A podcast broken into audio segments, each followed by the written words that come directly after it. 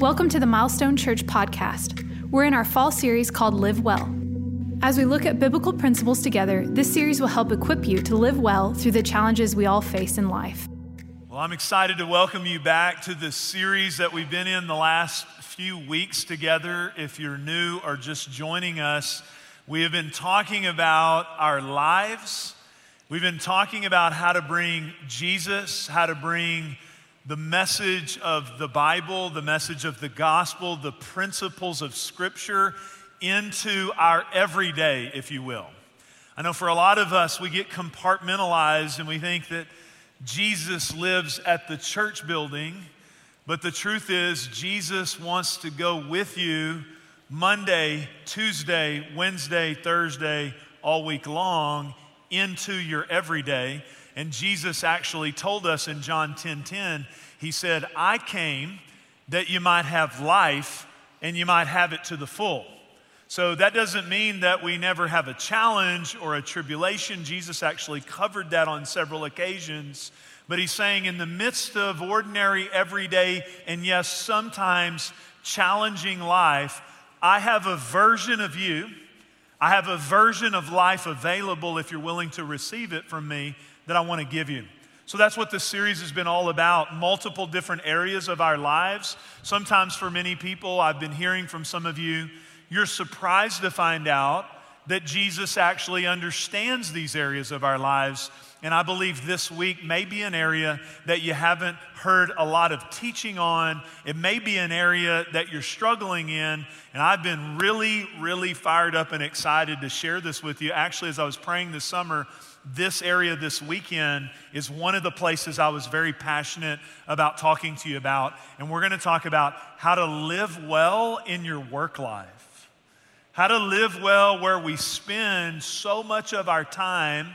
I realize some of you maybe have gone through a job transition, or maybe some of you are going to a place of retirement, others of you looking for a new job. You may be a stay-at-home mom, or you may be, I don't know. We all have different stations. The principles of what I'm going to talk about apply to all of us, though, today, okay? I'm going to ask if you have your Bibles, turn with me to the book of Luke, right in the heart of the Gospels, where Jesus gives us a key, what's called a parable or a story that has spiritual meaning to it, and it has some of the central figures and key places that Jesus used on a consistent basis. Luke 19:12, we're going to look at it in a minute. I want to celebrate something with you. Always love to celebrate what's happening through our church family. We had just recently our fairy tale ball. And I always want to encourage you with these things because these things are happening all the time throughout our community, and it happens because of your generosity. This is an event that we put on for children that have life-threatening illnesses, and their parents are able to bring them. We make them the stars of the show, bless them. It's amazing. As someone who has a child with some medical things, I have great compassion for parents that walk through challenges with children. There's no pain like kid pain. And so I love the fact that you're a church that gives so that we have resources to be able to do things like this. Thank you to all of you that served at this. The parents always say, I can't believe this is a place and this happens. And then everybody that serves at it says, can you please sign me up for next year? And so we actually fill up all the servant spots. What a beautiful picture of the church and the kingdom of God where we come together to make a difference in the lives of people. Can we give God a round of applause for these kind of things happening? Thank you for being that church. We're going to talk about work today. Talk about work life.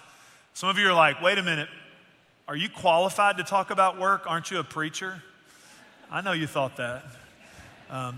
We just talk and play golf. That's what we do as pastors. We don't really have a real job, and that's not the truth. But just in case you're wondering, I had some real jobs. I grew up in a house where my dad believed that we should learn how to work, and so I had jobs growing up, summertime jobs.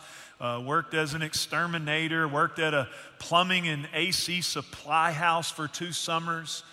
I spent 2 summers in my uncle's hayfield. And some of you are like, you don't know what kind of work that is. I'm talking square bales. I'm talking about hot. I'm talking about rash on your arms. I'm talking about in the heat and the sun, hauled some hay bales around. Then I moved up to driving the tractor. I never quite made it to the tractor with the air conditioner in it. My uncle drove that one. And I spent 2 summers in the hayfield, and I said, I'm going to college. Come on now. Y'all know. You say, man, my kid's just not into college. Put them on a roof or in an attic or in the hayfield. They'll be real into it. Come on. And so I had some real jobs along the way, some things that I learned, some of the principles of having a boss and working hard and sweating a little bit. But really, my first job was given to me by my dad, one of the first ones I remember. And he was leaving the house. And I was out of school for some reason. I was about 12 years old, and my dad, it was getting that time of the year where you need to get the leaves raked off of one of his prized possessions. He had, in East Texas there, we lived out in the country, big yard, and he had that St. Augustine grass. Come on, how many of y'all like to walk barefoot through St. Augustine grass, you know, just thick and all there. He'd been fertilizing it, been getting it to grow. It was all beautiful, and he wanted to get those leaves off of his St. Augustine grass. Driving that old 1970 Ford pickup, you know. He didn't have the automatic window. There I was, 12 years old. He, come on, y'all. Anybody remember that? He rolled that window down, 3 on the tree. Come on, somebody. He looked at me, he said, boy, when I get home, these leaves better be raked. I said, wow, I got a job. I wanted to go to HR to find out about what kind of benefit package it had. And he said, the benefits are you get to eat here tonight, and you get to sleep in your bed. I thought, wow, man, I got a job. So my dad left. I went and got a rake, no gloves. Got out there, started raking all the leaves from around the house. Thank goodness I got them away from the house. Man, I raked a little while, and I just had this thought, you know. I mean, I just thought, why rake them when you can burn them? So I went in the house and got a match. Started setting fires all around the house. Burned up all of my dad's grass and all of those leaves. I don't know how I didn't catch the world on fire, but I burned the whole place down. My dad pulled in at the end of the day. It looked like a nuclear bomb went off at his house. And I'm going to tell you, I had my first performance review. And I got all negatives. I was on a performance improvement plan. Come on, somebody. His view of the job and my view of the job, there was a big gap. Are you with me? You know, sometimes I think, even though I was 12 years old and didn't understand how life really works, I think a lot of people enter into their work life and there's some things about how God says it works, that there's a big gap between how we do it every day and God's perspective. In fact, I started studying on this idea and looking at some research, and I'll be honest with you, part of my motivation for preaching on this was what I began to discover. The Gallup poll has done some of the most intensive kind of research in the work-life area, and they say, and I really tested this statistic, 85% of people are dissatisfied with what they do every day. 85% of people. Actually, the statistic could be higher than 85%. And so there's a lot of reasons for that. But so many people, again, this is where we spend the majority of our time. This is where we spend the majority of our energy. This is the people that we're with sometimes more than our families, and we find ourselves dissatisfied in this area of life. And the truth is, with the stat that high, many of us are experiencing it right now, and some of us may experience it or at least have. The number one reason people leave their jobs, though, is they don't feel appreciated. I saw a statistic where there's a big majority of people would rather have their boss removed than get a raise. They'd rather get a new boss than a raise. By the way, that's a big responsibility to every person here who has any responsibility over people, the responsibility you have to steward people God's way. Number one reason people leave is because of the person managing them and the toxic culture and the atmosphere of it. 65% of employees received no recognition in the workplace in the last year. So we could go on and on with the stats and the statistics, but here's the thought. If Jesus wants us to have life and life more abundantly, To live well, we have to live well at work.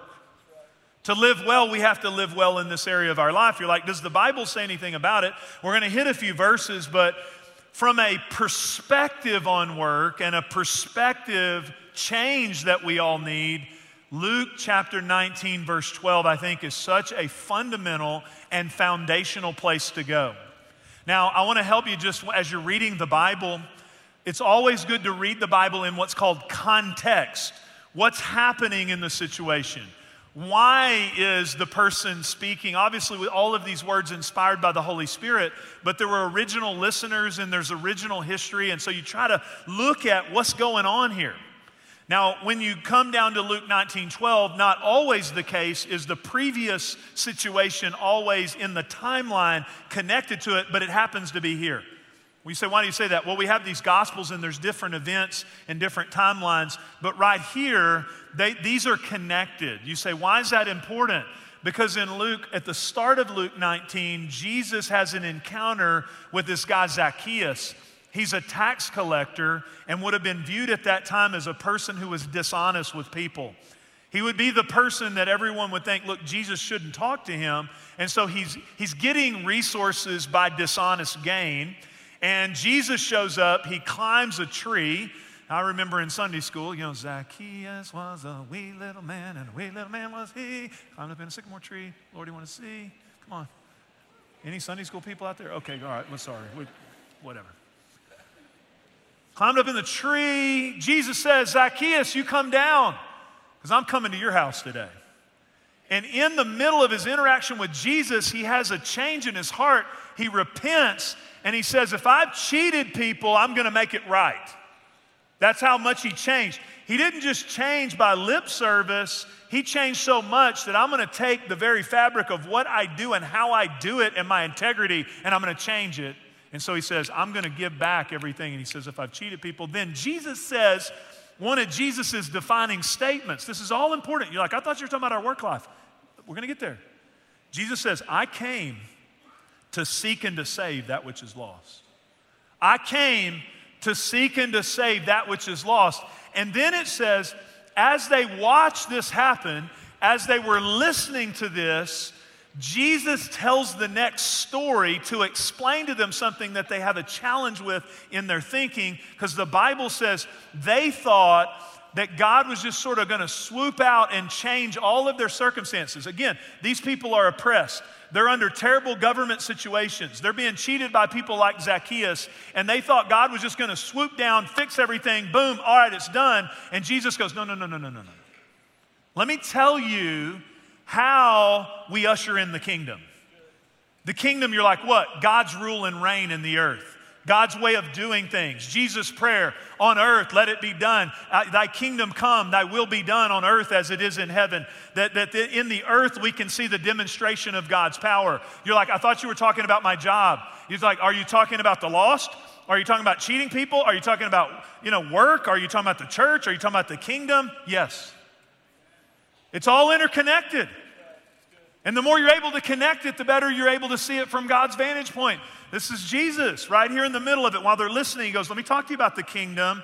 And then he says, you know what? I'm going to use you to usher in the kingdom. Let me tell you a story, which Jesus would do a lot. He said, a man of noble birth went to a distant country to have himself appointed king. And Jesus would use this narrative many times, and he's talking about himself. Said he would go to a distant country, have himself appointed king, and then return. Jesus is going to return. And so he says, I'm going to return. So he called 10 of his servants and gave them 10 minas. 10 minas is a lot. It's like whatever you're going to make this year in 2019, take 2019, 2020, and 2021, 3 years of income. That's a significant amount of money. So he took 3 years of income here when he's talking about 10 minas. He said, put this money to work, he said. Put it to work until I come back. So what is he saying? And I look at a few other versions of it. Do business with this until I come back. Engage in business until I come. Invest this for me while I'm gone. So Jesus is talking about how we use the gifts, the resources, the talents that we've been given on a day-to-day basis to invest them for the advancement of the kingdom of God with what he's given us. He says this, invest it till I come. But his subjects hated him, sent a delegation after him saying, we don't want this man to be our king.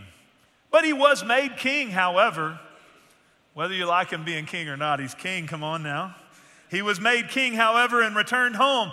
And then he sent for the servants to whom he had given the money in order to find out what they had gained with it. The first one came and said, sir, your minus has earned 10 more. He says, well done, my good and faithful servant, my good servant. His master replied, because you've been trustworthy in a very small matter, take charge of 10 cities. He says, look, you've done good. Here's 10 cities. The second came and said, sir, your mina has earned 5 more. His master answered and said, you take charge of 5 cities. And then another servant came and said, sir, here is your mina. By the way, a lot of times we think, man, that guy probably handled it that way because he had one mina. Actually, one mina, if you really think about it practically, he had the greatest potential for percentage increase. He also had less overhead, if you think about it. You're like, well, I just got a little bit. Well, you got the greatest potential if you got a little bit. He didn't see he didn't see it the right way, so he says, I've kept it laid away in a piece of cloth, and I was afraid of you because you are a hard man. Can I encourage you with something? How you go into your work life and handle your gifts, talents, and resources is directly connected to how you see your God. How you see your God. If you think, man, he's trying to cheat me. He's trying to hold out on me. He's a hard man. He's this. So it's not true, but that's how he saw Jesus. Said, you take out what you did not put in and reap what you did not sow. By the way, if you really read the story, he's done nothing but give, be benevolent, offer opportunity. His master replied, I'll judge you by your own words, you wicked servant. You knew, did you? He's not confessing to the fact he is this. He's saying, if that is the case, really. You knew, did you, that I am a hard man, taking out what I did not put in and reaping what I did not sow? He says, well, if that's the case, then why then didn't you put my money on deposit so that when I came back, I could have collected it with interest at least? Then he said to those standing by, take his mina. I want you to read this out of the Bible. Take his mina away from him and give it to the one who has 10 minas. He is a just God, but in our world today, we're like, wait a minute, everybody should keep getting, everybody should be promoted, everybody should get a raise, everybody. No, that's not the Bible. Take from the one who's not investing their talent, who's not working hard, who has a bad attitude, and give it to the ones who do have a good attitude. I'm sorry, I'm preaching today. Sir, they replied, he already has 10. Replied, I tell you that to everyone who has, more will be given. But as for the one who has nothing, even what they have will be taken away. We could talk about so many aspects of Jesus' story, but I do believe as it pertains to our work lives where we invest our minds on a day-to-day basis, we might start thinking about it this way. We don't need a new job, we need a new attitude. I'm going to say it again. We don't necessarily need a new job. God may have a new job for you. He may have a new skill for you, a new step for you, but we don't need a new job. We need a new attitude about our job. And you're like, what's the key thing Jesus is saying to us? And that is that there's so much we can't control, so much that is kind of out of our hands. If you've got a bad boss, a bad culture, a bad market, there can be a lot out of your hands, but there's a lot in our hands. So what's in your hands, stewardship simply means this. Stewardship simply means, what are you doing with what you've been given? What are you doing with what you do have control of, what you do have the ability to invest? And it's a theme throughout the Bible. By the way, it's something within even the culture of our church. In the early days of Milestone, I'll never forget, we moved here. We didn't know anybody. We had a team of people, and so the people on our team, they were getting jobs and going different places. We were in South Keller, and early days, we would have team meetings, and I would say, look, you know, we don't have a building for people to come to. We don't have, in fact, we don't even know if this city's going to receive us. So the fact is, if we're counting on just people showing up on the weekend to hear about something or me preach or wow them with some kind of light show, we're in trouble. So here's what we're going to do. We're not just going to worship God on Sunday, though we need to come together on Sunday. We're going to go out as ambassadors into this community, and we're going to make a difference every single day. And when we make a difference every single day, then what'll happen is those people will say, I want what you have. See, we didn't want to build a church that was just a church. I didn't want to have a church that I didn't want to go to. I wanted to make a difference, make a mark in the community. And you know what? In the early days, we would talk about this, and some of our team members started working at Chili's, okay? They were working at Chili's, and I'll never forget, they started going there, and they were influencing and making a difference. And I walked into Chili's one day, and the manager came up to me and said, are you Pastor Jeff, Milestone Church? You know, started asking me about it, and I was like, who's asking? You know, it's kind of like when you show up at your school and they say, are you so-and-so's dad? You're like, if they did something good, yes. But if they did something bad, there's their mother. You know what I'm saying? It's her kids. Are y'all with me? But actually, we sat down. He wanted to buy my lunch, and he said, you know what? Those people that attend that church, they're some of the best employees I've ever had. He said, in fact, if any of them need a job, just go ahead and tell them. I'll probably hire them sight unseen. I'm like, well, they're not all that good. Are you with me? But I'm going to tell you, all across this community, what we need to realize is that we're, first of all, identified as a Christ follower. Maybe that would be the greatest qualification on a resume, that I'm a follower of Jesus. But then also, we're representative of Jesus together. And I can tell you, there's multiple businesses throughout the Milestone environment full of Milestone people that are employees. It's a seed. Seeds reproduce after its own kind. I had this statement early on in our church. Maybe we wouldn't need Zip Recruiter. What if we just rolled up to the church and said, man, some of those followers of Jesus, we got a job ready for them, because I don't know any company that's not in need of good people. And the greatest incubator for leadership and development and training and handling your resources God's way should be Jesus' church. You're like, I thought we were talking about my job. You're talking about the church. You're talking about the kingdom. Yes, it's all the same thing. So 5 ways that Jesus changes our view of work. Let's look at it. Number 1, and I'm going to say this, for some of you, you're going to get it, but all of us need this reinforced: work is worship. In fact, they come from the same Hebrew root word, worship. And so we get compartmentalized in our lives to think worship is when we sing songs on Sunday. Worship is when we go on a mission trip. Worship is when we do this. No, work is worship to our God. So every single day when you wake up and you're like, when I go into this environment, I'm worshiping God with how I treat my employees. I'm worshiping God with how I handle God's resources. Colossians 3:23 says this: whatever you do, work heartily as for the Lord and not for men, knowing that from the Lord you will receive the inheritance as your reward. You are serving the Lord Christ. Let me tell you why the enemy wants to get this segmented in your mind. Get it segmented in your heart. One, because when we bring God into that environment, God's a game changer. When we bring, in fact, I've seen this go off in the minds of people, years of discipling people and working with people and doing small groups, working with business leaders, years of doing small groups, not just as a preacher, but a developer of people. I see the light bulb go on when they realize, wait a minute, the Holy Spirit can come with me to work. Man, just think about the problem you're trying to solve at work right now.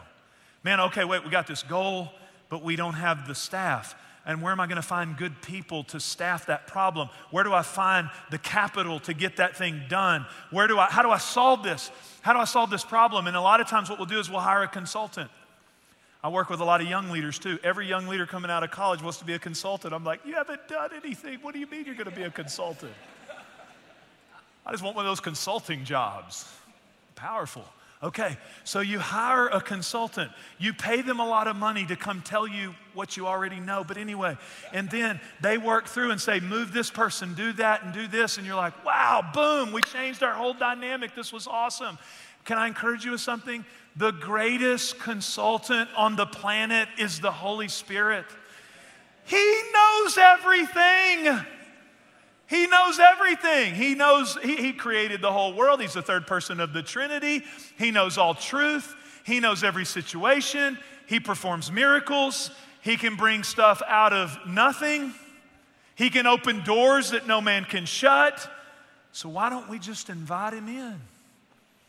I think about one of our business leaders here, a female executive who started realizing, wait a minute, I'm going to bring the Holy Spirit into our boardroom. She was watching a television show, a random television show, and saw in that some people talking about this thing, and it became a business opportunity that her, and don't get caught up in the numbers, but just her company, which is a large company that she has a segment of, she acquired this piece by watching one of these like just TV shows, like reality shows, but the Holy Spirit gave her the idea. Bought it for $22 million. She told me, as I spoke with her even last night, she said, we were there at a gathering of some people, and she said, it may be billions of dollars of our upside in profit over the next few years. And she says, it all started when I started bringing the Holy Spirit into what I do. And I can tell you that story over and over and over and over, where if you bring the Holy Spirit into the situation, it's amazing the miracles that he can work. Number two, work teaches you things you can't find anywhere else. Teaches you about a job well done. Teaches you about sometimes doing what you don't want to do. Teaches you how to do the hard things. Teaches you how to do follow through. Teaches you how to submit to authority. It's a good thing. It's a great thing. I have bosses, had bosses. That's all a good thing. I know we live in a world today where it's kind of cool to complain about your boss. And I told some of you that are bosses, you need to understand that you're stewarding people, but on the other hand, complaining about an environment that you receive a paycheck all the time is a lack of integrity. Because that'll erode your soul if you're receiving from something that you don't believe in. So, but many times also, let me encourage you, like, why'd God put me under a bad boss? Sometimes you need to be under bad leadership to recognize good. Can I have an amen? I'm going to tell you, you didn't go, man, sometimes you learn, man, I don't want to do that. I don't want to do that. You know, everybody's like, well, if I was in charge, okay, you may be in charge one day, right? And so you learn some of those things. You learn about submission to authority. And again, I find sometimes that people are like, man, I just have had 5 bad bosses. And I've had 7 bad bosses. And I've moved from this, this, and this. At some point, you have to investigate, wait a minute, is it the boss's problem? Or do I have an authority problem? Do I have an EQ problem? Do I have a get along and play well with others problem? Do I need to learn how? Work teaches you that. They're not always going to use your idea. Ah! My dad's statement was, get glad in the same pants you got mad in. Come on. We need a better attitude. I know I'm meddling today. Here's a good one. It teaches you how to not be lazy. Proverbs 13:4 says, lazy people want much, but they get little. But those who work hard will prosper. You say, I want to get promoted. Be a harder worker. I will tell you this. You say, I want to be in a place where I'm valued. I will tell you this. If you become the harder worker, and I'm not talking about worshiping work and becoming a workaholic, but you work hard, you have a good attitude, you have a good spirit, you're life-giving, I'm going to tell you, you become the person they go, you know what? We may have to shut the doors if that person walks away from what we're doing. You be the last person they lay off. Here's number 3, work is your witness. Work is your witness. You know, if you thought about it this way, you guys have more opportunity to preach than I do because you're around lost people. You remember Jesus, seek and save that which is lost. So if you were to start thinking about this, wait a minute, my cubicle, wherever I'm at, my register, my interaction with other people, the table that I wait, the project that I'm involved with, the boardroom that I'm in is my pulpit. And you may be the only Jesus those people see. So I'm not talking about come in, you know, with a fish tattooed on your arm saying, bless the Lord. But I am saying when you walk in there and you treat people with integrity, when you have integrity, you do what you say. I was doing a Skype call with a church the other day. We're talking about their leadership environment. And I was talking about serving people and taking care of people and valuing people. People can tell when they show up in an environment where the people are very concerned about helping them and meeting their needs. And so there was a guy in the crowd. He goes, look, I'm not in ministry. I'm in business. What would you tell me? I said, the same thing. Do what you say. He said, what would you do if you were my spouse? I would do what I say. I would treat my employees as I would want to be treated. I would have integrity, character. I would see the resources that we make as God's resources. I just started walking through all these biblical principles. And he said, well, what's that going to result in? I was like, market share. That's what you're going to get. Because people are going to show up to get what you have if you operate in that fashion. Work is your witness. Number four, work produces resources for the kingdom. I don't know if you've ever thought about this, but you're like, okay, Jesus said he wants to see the kingdom seek and save that which is lost. Every person who works in the marketplace is the one producing the resources that advance the gospel. Obviously, Jesus, God supplies it. It all comes from him. He's the owner. But if you were to start thinking about, wait a minute, today I'm going to get to handle these precious resources that God uses to advance his kingdom. I realize if you start just using Bible principles, you're going to start seeing God's hand in what you do. I'm not saying that you won't ever have a downturn and everything's up and to the right, but you're going to see God start showing up. And you know what you want to do if you're in the marketplace? Make a profit. You're like, okay, Pastor, duh, right? We'd rather have a profit than a loss. But I just want to elevate your thinking for a minute. Just making a profit is a low vision. What about, just think about it for a minute. And I just want to challenge some of us just think for a minute. What if you said, okay, our goals for this year are not just to make a profit, not just to get another lake house, not just to get a better salary, not just to make more money, but we see God's hand of favor and blessing on what we do as a conduit from God to advance his kingdom. What if you start seeing it that way? Now you start getting energized for what you do. Wait a minute, I'm partnering with God. He supplies seed to the sower. Did you know the Bible says how blessed is those who carry with their feet? They carry the gospel, they preach the good news, but how will they go unless they are sent? So we're all in the ministry and advancing the kingdom, and you get a chance every single day to partner with God. What if you just were to say, God, I want to partner with you? Again, we've already taken up the offering. This isn't even really a money message. This is about a vision message, a vision for how God wants to make you a river of his resources to partner with, because kingdom resources are important for the advancement of the kingdom, and God uses people every day who work in that realm. And I'm going to meddle again for a minute. Y'all okay with it? Don't put a fish on your business or tell your employees you're a Christian business if there's no resources going to the kingdom. That's just a marketing strategy. If you say, well, I'm a kingdom business, there should be kingdom resources advancing the kingdom. I heard about a guy this week. God gave him a genius idea that revolutionized his industry. He supports 800 full-time missionaries through the genius idea from God. Now, I don't know if you're like, wait a minute, is this? No. I don't know if God would have gave him the idea if he didn't have that vision. All I know is he did have the vision. God gave him the idea, and the resources are being used for the kingdom of God. Here's number five. Work is not God. It's not God, okay? Here's what we want from work, right? We want financial provision. Everybody wants a raise. Come on. We want to make more money. And God uses work to bring you your paycheck, but you become dangerous to the kingdom of darkness when you see that your work is not your source, that God is your source. So we want financial provision. We want passion. We want to get excited. Why are so many people upset? Well, I want to be passionate. By the way, there's a big narrative out there. I know a lot of you are concerned, and it's like, man, the younger generation, you know, they don't have, they don't want, well, one of the problems with this whole narrative about we've got, you know, people playing video games in their parents' basement is because since they were little, we've told them, you are special. When my dad rolled down the window, he said, you're so special, rake 'em specially good. So what happens is you can do anything. No, you can't. In this story, everybody couldn't do anything. They could only be faithful with what they had been given. So we've given this narrative out there that we can't carry, and so we have a whole generation that says, I'm not going to work unless the job fits perfectly. Some of you know work, when you worship God through work, sometimes you just got to get started. Can I have an amen? You just got to get going. You just got to get going. Passion, significance. We all want to do something that matters. And here's a big challenge.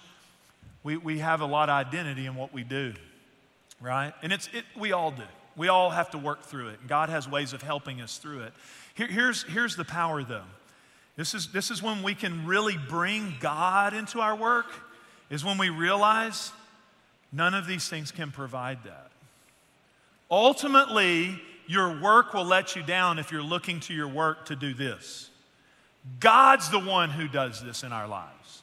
And if we want to bring God into our work, then we have to understand that all of this comes from our God, and then we're able to bring that into every situation because we receive it from God. Only God can meet our needs. Our careers make for a terrible God, but God himself can be a resource to us that we are able to bring him into every situation, okay? I want to ask you to bow your heads with me, and I want to do something first. I'm going to ask everybody just to stay because I have something that I want us to do at the end. We're going to take communion together as an act of worship to just help us with this whole idea of compartmentalization. But I'm going to ask you if you would just pause for a minute, every head bowed and every eye closed.